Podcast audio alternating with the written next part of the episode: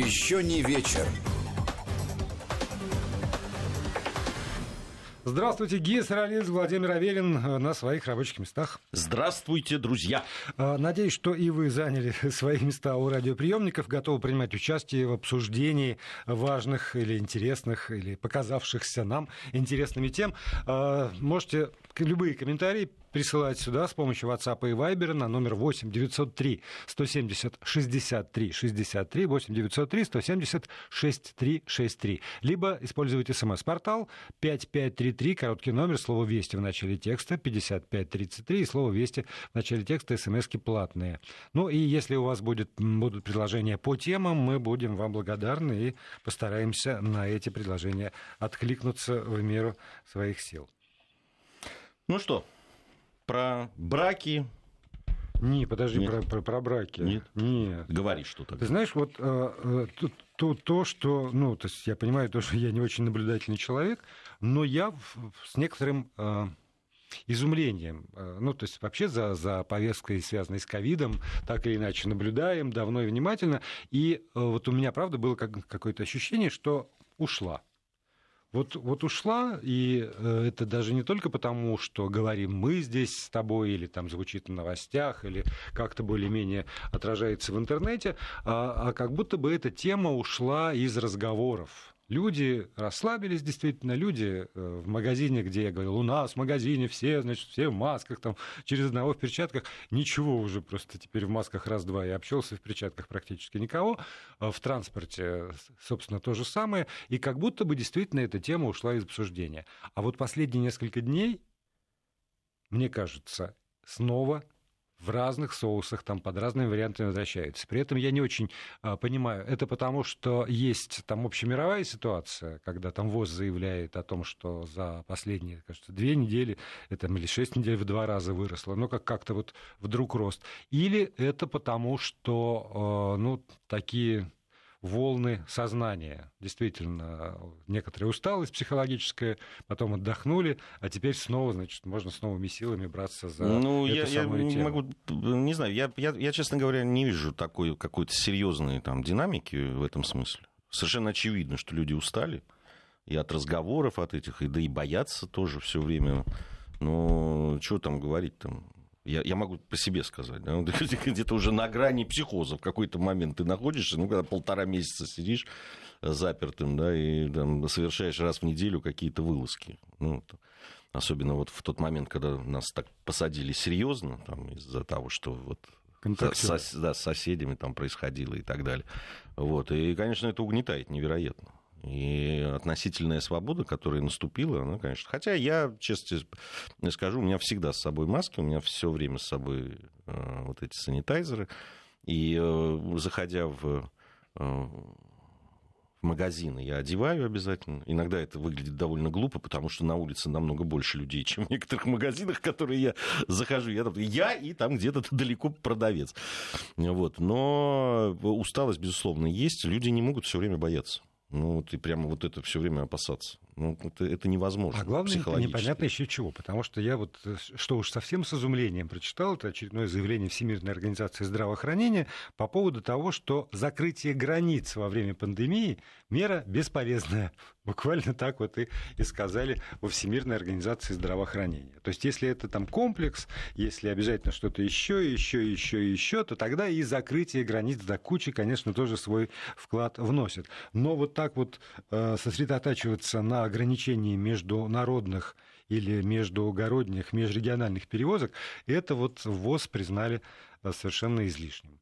И учитывая теперь нынешнюю репутацию ВОЗ, теперь даже не понимаешь, кому верить.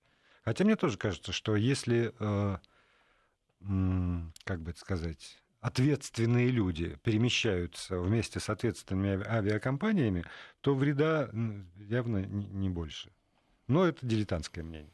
Не, ну, в, ты понимаешь, все равно, слава богу, что все-таки тема э, самой пандемии и то, как с ней бороться и что нужно делать, ушла все-таки в профессиональную среду, и все-таки меньше стали об этом говорить дилетанты и э, тем более паникеры э, разного рода. Э, понимаешь, в том числе и в социальных сетях. И, наверное, это можно только приветствовать, ну, с моей они точки зрения. Вот они точно устали. Ну, да, ну, они переключились на другие, да, там. Я замечательную тут видел, ну, как это, фото жабы, или я уж не знаю, как это назвать, шутка такая в интернете. Значит, э, за столиком сидят э, три мальчика, там, лет 12, и с такими очень серьезными лицами. Они что-то обсуждают. И подпись, что это э, круглый стол о том, как жилось при Сталине. На мой взгляд, очень показательная вещь такая. Можно, можно было другую подпись там, а по поводу э, цен на нефть, ковида там или еще чего-то. Не, ну слава богу, действительно, политологи опять вернулись. Политологи перестали быть вирусологами, Тут как-то вот действительно почти устаканилось. Хорошо. А что браки, браки, разводы? В смысле? Ну да. Не, но сегодня же просто Анна Кузнецова, уполномоченная по правам ребенка в Российской Федерации, сегодня, а, да, да простит меня эта почтенная женщина, жгла. Она высказалась по целому ряду насущных проблем. Она защитила радугу от нападок госпожи Лаховой. Вот, сказала, что оставьте нам как символ радости и праздника, а вовсе не вот... Всего остального. Всего остального. И уж вот, да. Потом она сказала вот действительно две важные вещи. Сказала она это эм, подводя итоги, ну и рассказывая про исследования э, ее и Агентства социально-демографического развития за последние в 2018-2020 году было произведено. И там есть э, значит, один, для меня был очень интересный пункт, это причины разводов э, в современном мире в России.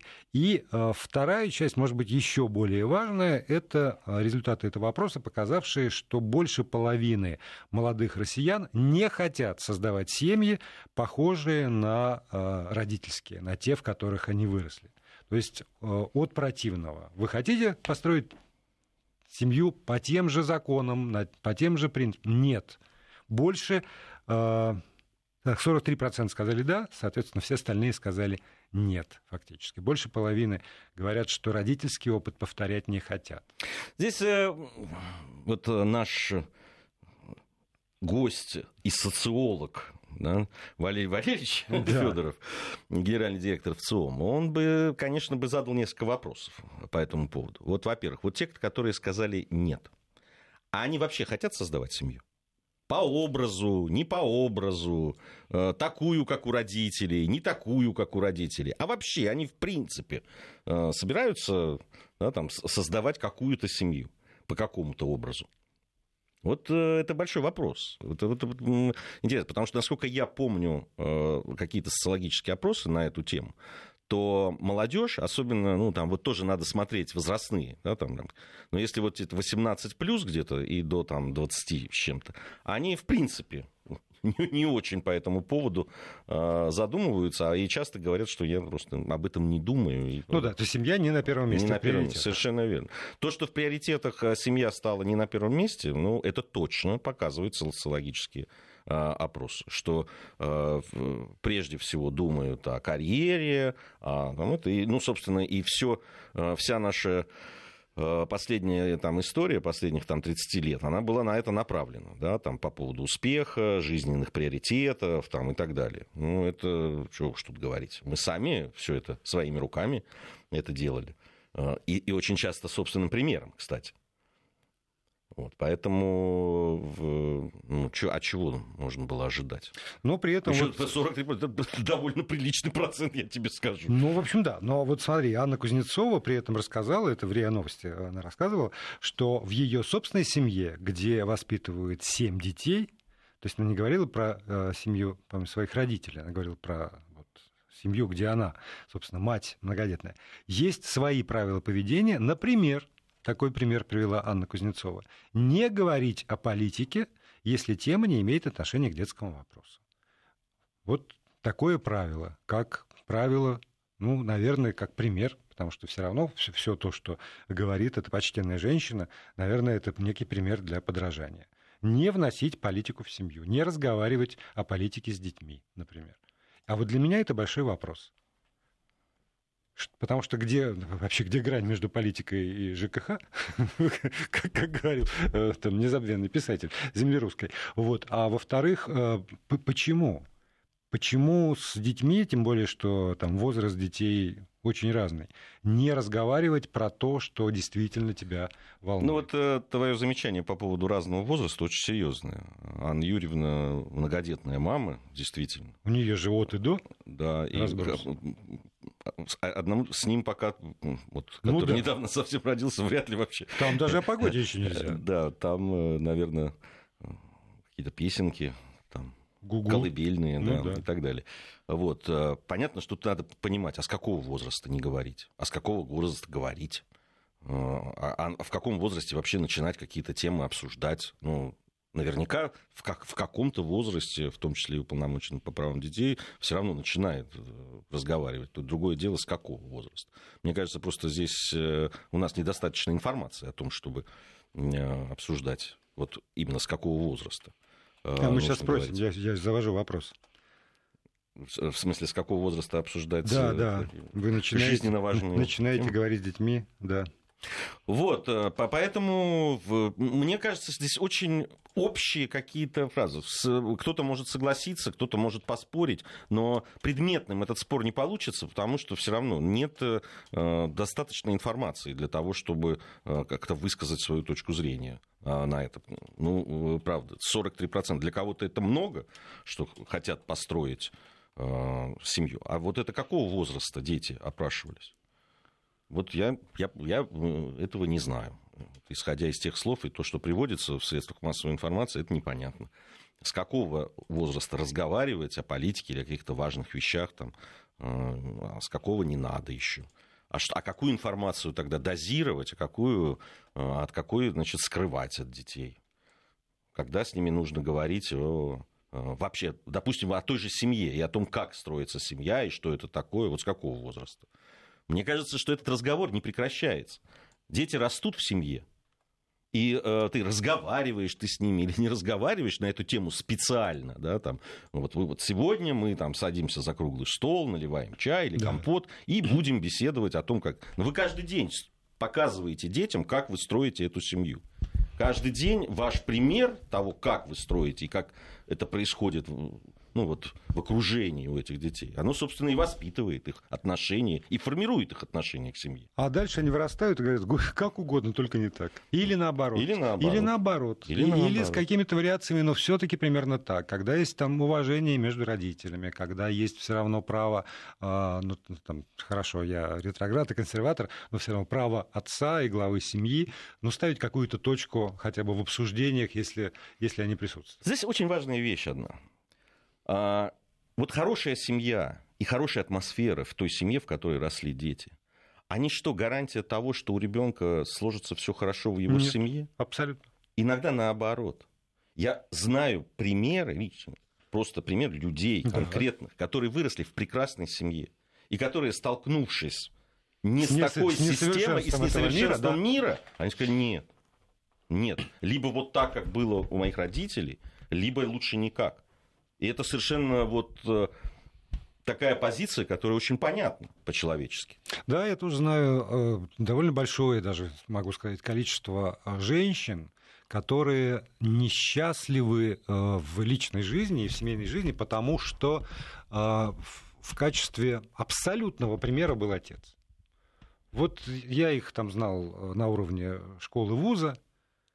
Вот, э, ну, хороший вроде парень, ну, вот хороший мужик, но не орел. Вот мой папа, и дальше рассказка про папу. И все сравниваются с папой. И никто, оказывается, не дотягивает до того вот образа, который она для себя выстроила по поводу папы.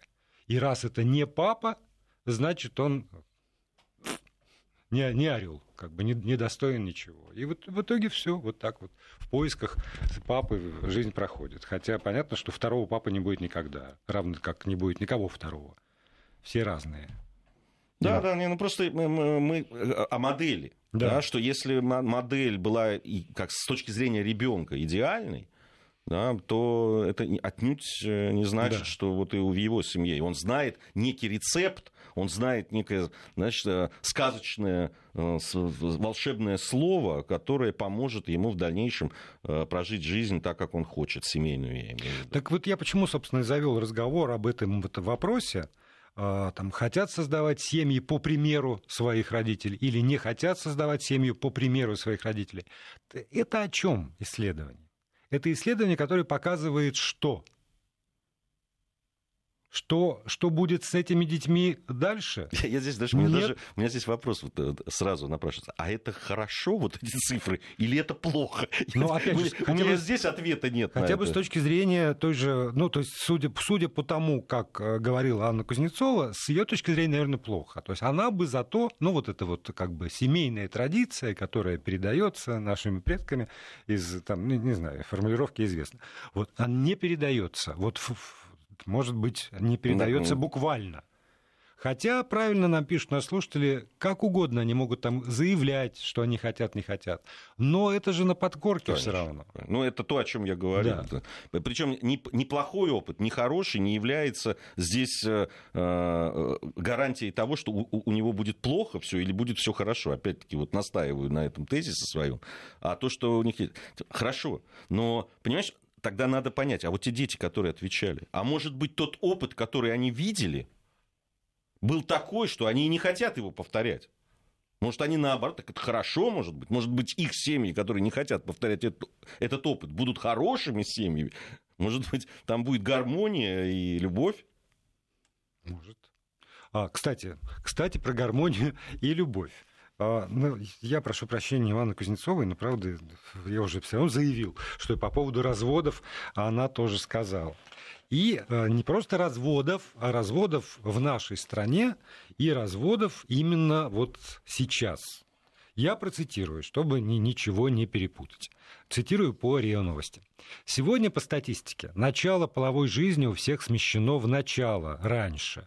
Браки и рождение детей на попозже. Социальная готовность чуть позже, в отличие от физической. Сегодня только ленивый не говорит о том, что семья и любовь – это самое важное. К сожалению, понимая это, мы порой не можем найти тех инструментов, которые нам помогут э, семью созидать, строить и сохранять. Это Анна Кузнецова в ходе молодежного образовательного форума «Территория смыслов» говорит.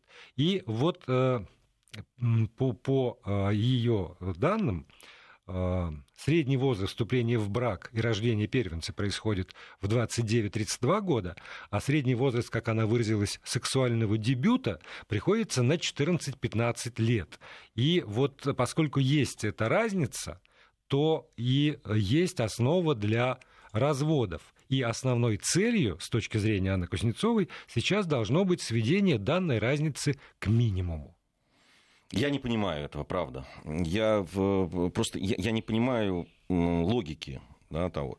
Если люди позже это делают, когда они уже точно знают, что они хотят детей, они хотят семью, тогда у них должны быть, по идее, более крепкие браки, потому что они делают это осознанно и э, не, не по юношеской влюбленности, так скажем. Да?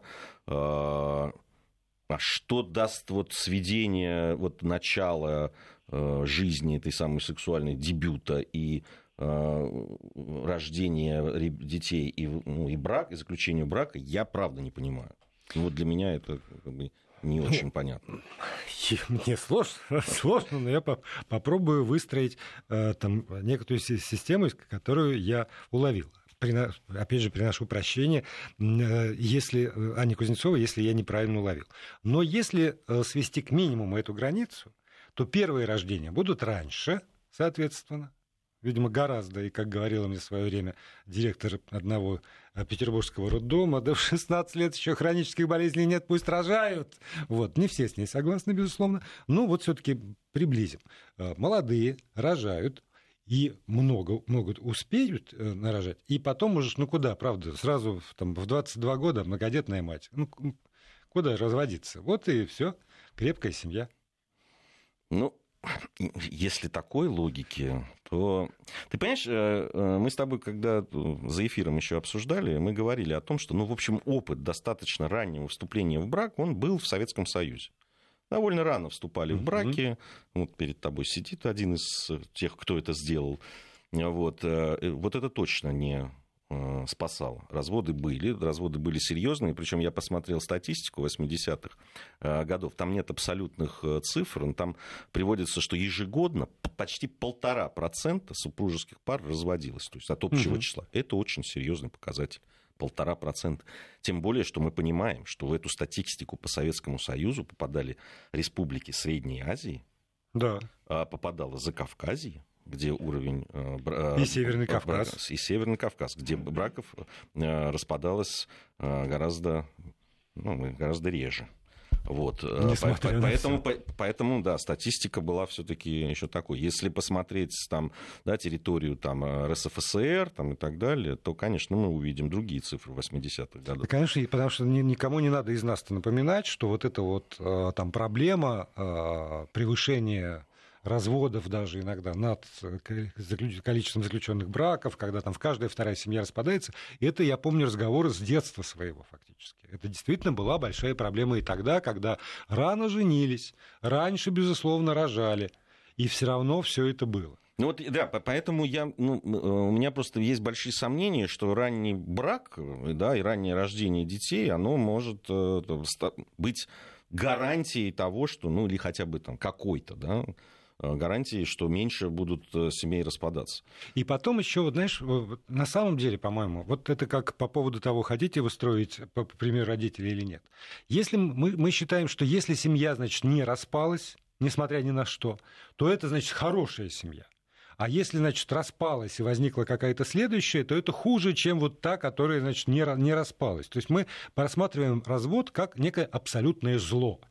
Хотя, а, опять же, жизнь многих людей показывает, что развод – это вовсе не зло. И более того, если это приличные люди, которые там думают о своих детях, это не становится таким уж злом и для там, детей, которые, ну, все равно переживают это. Вот, Но... Э, вот э, с моей точки зрения, конечно, это зло. Это больше зло, чем не зло. И именно с точки зрения ребенка, конечно же. Потому что, к сожалению, и мы с тобой это тоже обсуждали да. не раз с, с уполномоченным по правам детей ну, в Московской области, с Миксенией Мишуновой, что э, как проходят бракоразводные процессы, как дети становятся заложниками вот этих э, войн родительских и так далее. И это, конечно, очень серьезная проблема, с которой как раз надо что-то делать. С другой что... стороны, ты прекрасно знаешь, что бывают проблемы, когда люди не разводятся и при этом мотают там, нервы себе и детям. У нас сейчас новости, а после новостей мы продолжим. Еще не вечер.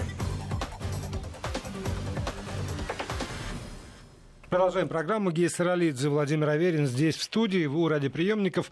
Э, для того, чтобы написать нам, достаточно иметь WhatsApp или Viber установленный и знать номер 8, 8 903 170 63 63. 8 903 170 63 63. Сейчас вроде не переврал ничего. А да? Да, нет, все, я, да. тем больше я не помню, как ты, поэтому я всегда тебе верю и доверяю. Э, я нашел очень любопытную статистику по поводу э, разводов, ну, там есть еще и родившиеся, на тысячу человек, это 1967 год, это вот просто, да, иллюстрация к тому, что я говорил. Значит, вот на тысячу э, человек, да, как я понимаю, в расчете на тысячу человек населения. Э, Армянская ССР, число разводов 1,0, грузинская 1,0, таджикская 1,1, узбекская 1,1, киргизская 1,1, туркменская 1,3, азербайджанская ССР 1,4, казахская 1,6, литовская 1,8, белорусская 1,8, молдавская 2,2, украинская 3,0, РСФСР 3,2, эстонская 3,2, латвийская 4,2. Да, то есть вот да, разницу ты видишь на тысячу человек, это 67-й год еще, это при, при том, что там э, отношение к разводам соответствующее. Ну да, и там, городской образ жизни еще не захватил страну так, как ну, он сделал это через 50-70 лет. Конечно, поэтому уже тогда э, видна вот эта разница и отношение. Э, ну и, собственно, рождаемость на тысячу человек, там 25 Э, армянская ССР, 20 грузинская, 34, 33 это таджикская, узбекская, ну и, соответственно, угу. ближе там э, РСФСР это уже 14,5, э, вот рождаемость на тысячу, эстонская 14,4, латвийская 14,0.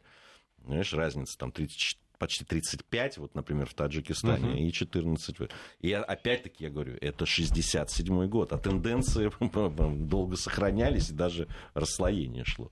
Поэтому э, как раз тем более, что как раз ранние браки, что в, Закав... в республиках Закавказья, что, понятно, в среднеазиатских республиках, конечно, ранних браков было больше, чем, допустим, в той же эстонской или латвийской. Да, Все но при этом ты же прекрасно понимаешь, что одно дело ранний брак, когда а, родители сговорились, нашли невесту, и а, поскольку я имею в приятелях, могу сказать, просто человека из Таджикистана, молодого, который мне рассказывает, как его семь 7 лет назад. Вот 7 лет назад его, он работал в Москве, ему там папа сказал, поезжай, мама тебя вызывает. Он приехал, мама сказала, послезавтра ты женишься.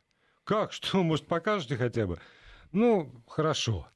И, значит, куда-то в гости повели, все родственники сели, и он хотя бы посмотрел на свою невесту. И послезавтра поженились. А дальше... И уже 7 лет счастливо живут. Да, и там плодятся и размножаются, и все хорошо. Он здесь счастливо живет, в основном приезжает туда на, некоторое количество времени в Таджикистан, она там счастливо живет. Э, вот вместе счастливо живут эти несколько месяцев, когда он там. Но э, все равно при этом две э, семьи, что с его стороны, что с ее стороны, они вот таким Куполом. Купол, вот да, спасибо. Куполом накрывают это все и сопровождают эту семью. Другое дело, когда ранние браки, когда там 16-летний мальчик приводит 16-летнюю девочку, э, говорит, мама, мы поженились и будем здесь жить.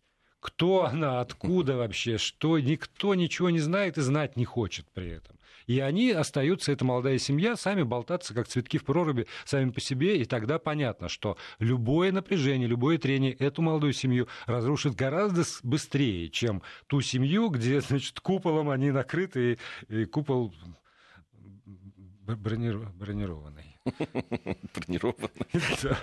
Хорошо, пускай Хрен вырвешься оттуда, из-под этого купола. Ну да, ну да.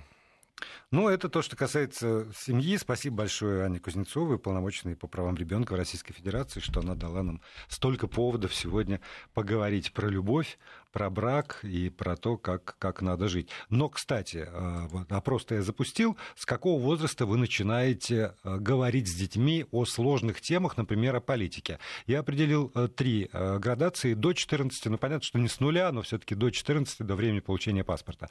14-16 и 16-18 лет. И 49% из тех, кто проголосовал нашей аудитории, написали, что они довольно рано, до 14 лет уже начинают обсуждать с детьми политические вопросы, сложные, э, сложные темы, например, политику. 29% в возрасте от 14 до 16 и 22%, чуть больше 1 пятой, после 16 лет уже, когда, ну, в общем, уже вполне взрослые э, люди э, на, на равных можно разговаривать. Вот таковы результаты этого опроса. Да, вот ну, э, тема, которую э, мы с тобой не обсуждали, э, обсуждал я эту тему в, в своем вот, стриме на канале Соловьев Лайв в программе «Бывшие». Это да, там столкновения, которые были между э, представителями диаспор, э, диаспор mm-hmm. да, вот, э, и, ну, собственно, я, я об этом говорил, когда только-только, да, там вот первые случаи эти произошли, потому что это как раз была пятница, вот с четверга на пятницу первые были, а потом все это... Ты знаешь, я вот внимательно отслеживаю, ну, когда готовлюсь к этим и стримам, и к программам, потому что по национальным э, вопросам очень много, у нас и отдельные программы идут. Э, и я видел, как в социальных сетях ну, просто насто... ну, были настоящие провокации. Кто это разгонял, каким образом это делалось, зачем это делалось. Ведь один из роликов, который э, во многом да, который появился в социальных сетях и во многом спровоцировал очень серьезное противостояние, удивительным образом был снят в Брюсселе. Да, это, это был ролик, на котором, значит, э, группа армян избивают азербайджанца парня, при этом они общаются ну, между собой, то есть они ему говорят там между собой на армянском, а ему, к нему обращаются на русском, естественно. И вот, э, ну, в Брюсселе. Ну, в Брюсселе. Э, сначала, когда я увидел этот ролик, он сначала разга... ну, его выложили в армянском сегменте, вот, причем надо отдать должное, очень многие люди в армянском сегменте очень негативно отреагировали на него. И просто говорили, что это безобразие, уберите это, это, это, это так нельзя там, и так далее. Вообще, и с той, и с другой стороны, надо сказать, что очень много людей, которые очень адекватно воспринимают то, что происходит. К сожалению, их голоса не слышно практически. Ну, а, как всегда. А, да, там вот э, кроме там, ну, адекватных заявлений там, э, представителей посольств, да, и Армении, и Азербайджана мы слышали и так далее, которые призывали к спокойствию, к тому, чтобы не нарушать российские законы и так далее. Но вот э, люди, которые говорили, перестаньте, это, это, это все зверство и так далее. Но, понимаешь, вот этот ролик разгонялся, разгонялся. то есть он из армянского сегмента попал, потом попал в азербайджанский, потом попал уже... И, и, и вообще никого вообще не волновало, где это произошло, при каких обстоятельствах и так далее. Все это накручивалось. Огромное количество негативных, понятно, и очень агрессивных э, высказываний, что с одной, что с другой стороны. И все это вот таким прямо, знаешь, просто на, с моей точки зрения, это очень походило на провокацию. Причем такую, знаешь, намеренную. Понятно, что уровень э, агрессии, что с одной, что с другой стороны, я да, бываю и там, и там. И э, встречался с журналистами, с молодыми, да, вот на форумах, угу. которые посвящены этим проблемам, и слышал, что говорят. Э, даже ну, такие адекватные люди, но они стараются между собой, они общаются спокойно, там, и анекдоты рассказывают, и прекрасно, но они стараются не затрагивать этих тем. Они настолько политизированы, что спокойно, да, вот об угу. этих вещах они говорить не могут. Вот. А когда вот вбрасывается вот в это и так накаленная очень, и, и, и очень политизированная, и очень, я бы даже сказал, идеологизированная уже история, это, конечно, тут же взрывается. Да, но вот смотри, для меня, для человека, который э, там, не, не озабочен подготовкой программы, э, в общем, э, я не могу сказать, что в этом конфликте у меня есть очевидные симпатии по поводу одной и другой стороны. Я прекрасно отношусь к тем и другим, но вот ну, не, не более того. Для меня совершенно а, отдельный аспект – это даже не то, что происходит там, на границе Армении и Азербайджана, или то, что там, давно происходит в отношениях двух государств, а то, что происходит вот здесь, на территории России. Совершенно верно. Вот. И, э, ребята дорогие, если вы тут живете много лет, вы сюда вросли, или вы сюда приехали ненадолго к тем, кто, кто уже врос, но э, территория Российской Федерации – это не поле боя для вас. Вам хочется биться. Но, как вот в школе говорили, выйдите во двор. Вот тогда выйдите с территории Российской Федерации и бейтесь. И в этом смысле мне на самом деле сильно нравится позиция, э, там, я не часто это говорю по поводу там, судов московских, как мне нравится позиция судов. Но когда я читаю сегодня вечером, например, что в одном суде избрали меры пресечения в виде заключения под стражу пяти представителям армянской диаспоры, а в другом суде, Трой, Троицком, пяти выходцам из Азербайджана, которые принимали участие в этих битвах вот здесь, вот в Москве, и были там как- как-то задержаны и вычислены в итоге, то вот это правильно. Потому что... Э, да, и там депортация, и запрет да. на пять лет посещать, ну, въезжать в Россию. Въезжать в Россию, но вот это вот 5 и 5. Потому что и, э, и там позиция Российской Федерации, она вот правильная, она в этом смысле нейтральная. Вы будете биться, мы тогда будем вот с одной стороны, с другой равные, и высылать. Вы не будете не, не, не демонстрировать э, там, перевеса или симпатии, хоть, хоть малейших. Потому что если будет с одной стороны трое, а с другой восемь, например, или там семь, то тогда, значит, вторая сторона будет говорить, а вот они, значит, нас вот притесняют. Нет вообще никого. Только выйдите во двор если вам так хочется биться. Все, здесь э, я с тобой абсолютно, практически слово в слово. Я это сказал да? в пятницу, э, в четверг, когда вот вел э, стрим бывших. И вы приехали сюда. Я себя тоже... Вы, когда я вы говорю, я могу говорить мы, да, абсолютно спокойно, потому что я точно так же когда-то приехал в Россию. А, да, и э, обрел здесь и родину, и, э, ну, собственно, была, я советский человек, у меня не было вот какого-то такого диссонанса, то есть я, я не приезжал. Назвать в полном смысле в другую слово страну, это, да. другую страну эмиграции нет, конечно. Я приезжал в свою страну, я, русский язык для меня родной, вот, но э, я, все равно ты, тебя здесь встретили. Ты приехал за лучшей жизнью. Ты приехал, потому что там была война потому что ты спасал себя, свою семью, членов своей семьи, ты хотел другой жизни. Так ты приехал, все это получил, и теперь начинаешь эту спокойную, э, размеренную жизнь, да, ну, хотя бы на, если мерить да, по теми мерками, э, да, жизнь в тех странах, откуда приехали, и ты ее пытаешься сюда принести, вот это вот, вот эту ненависть, агрессию. Нет, это я абсолютно согласен с тем, что ты сказал. И вообще я считаю, это жесточайшим образом нужно пресекать. Любые вот такие межнациональные столкновения, между кем бы они ни были, да, между там э, э, представителями каких бы стран, народов это ни происходило, на территории России это должен быть табу. Это должно жесточайше наказываться – это действительно там э, уголовные сроки и высылка, и депортация, э, причем э, при каких-то там повторных вещах это. Но я бы хотел еще, чтобы обращали внимание на тех, кто подстрекает, кто за этими людьми стоит и кто этим пользуется да, в, в разных там своих, и иногда корыстных, иногда каких-то политических, иногда каких-то националистических значит, целях эти люди тоже должны быть вычислены, и они тоже должны быть наказаны.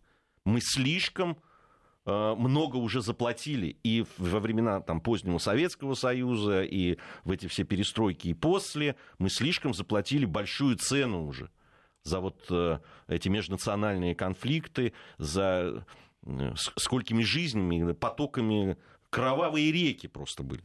Это же был ужас, что творилось. Поэтому ни в коем случае этого нельзя допускать. Ни в коем случае.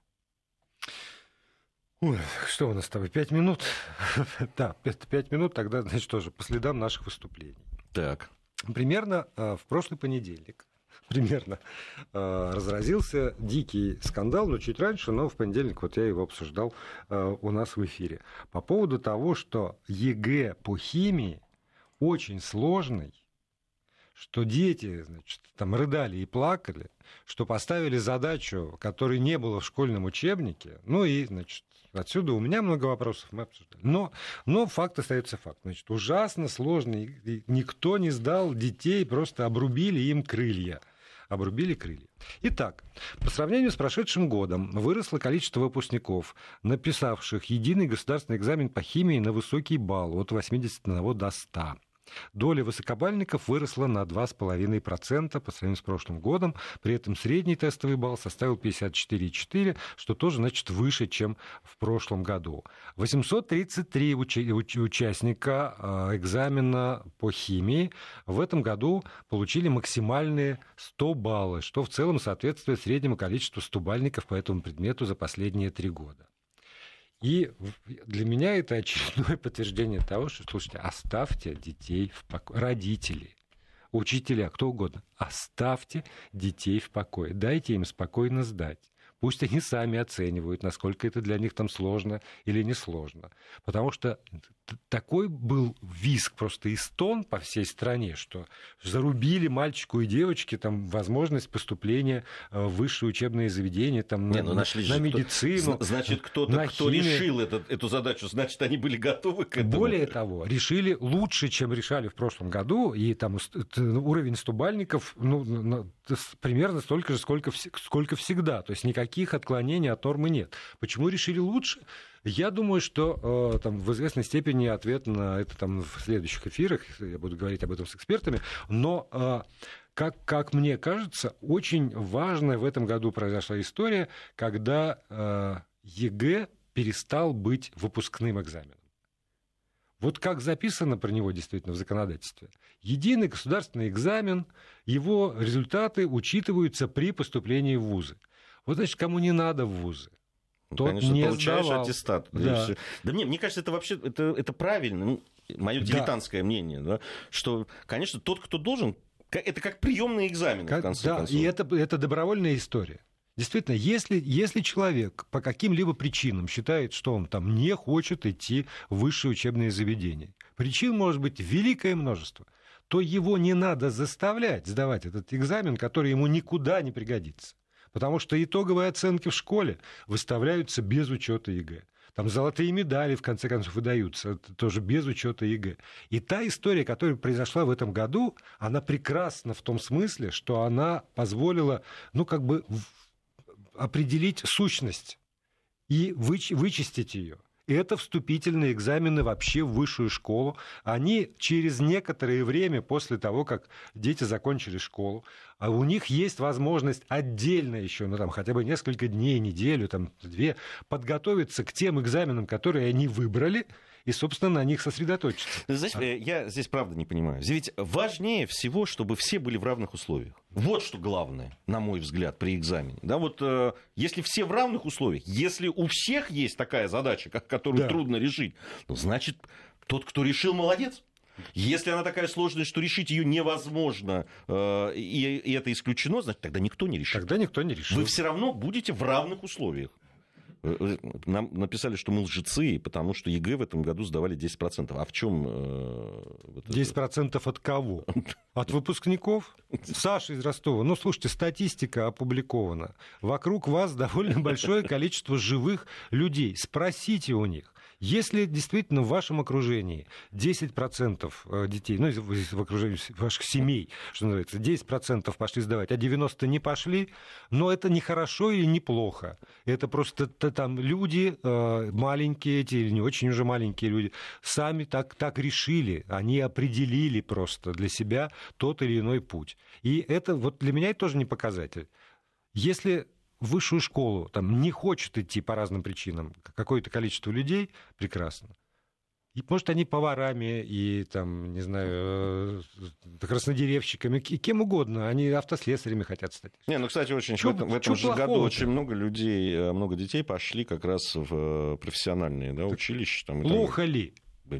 Плохо ли? То есть, вот опять же, мы. Вот развод это плохо, или там не, не пошел вуз, это нет, ни плохо, ни хорошо. Это потому факт. что само по себе это ни о чем не говорит, ни о счастье, ни о будущем, вообще ни о чем. До свидания. До завтра. Еще не вечер.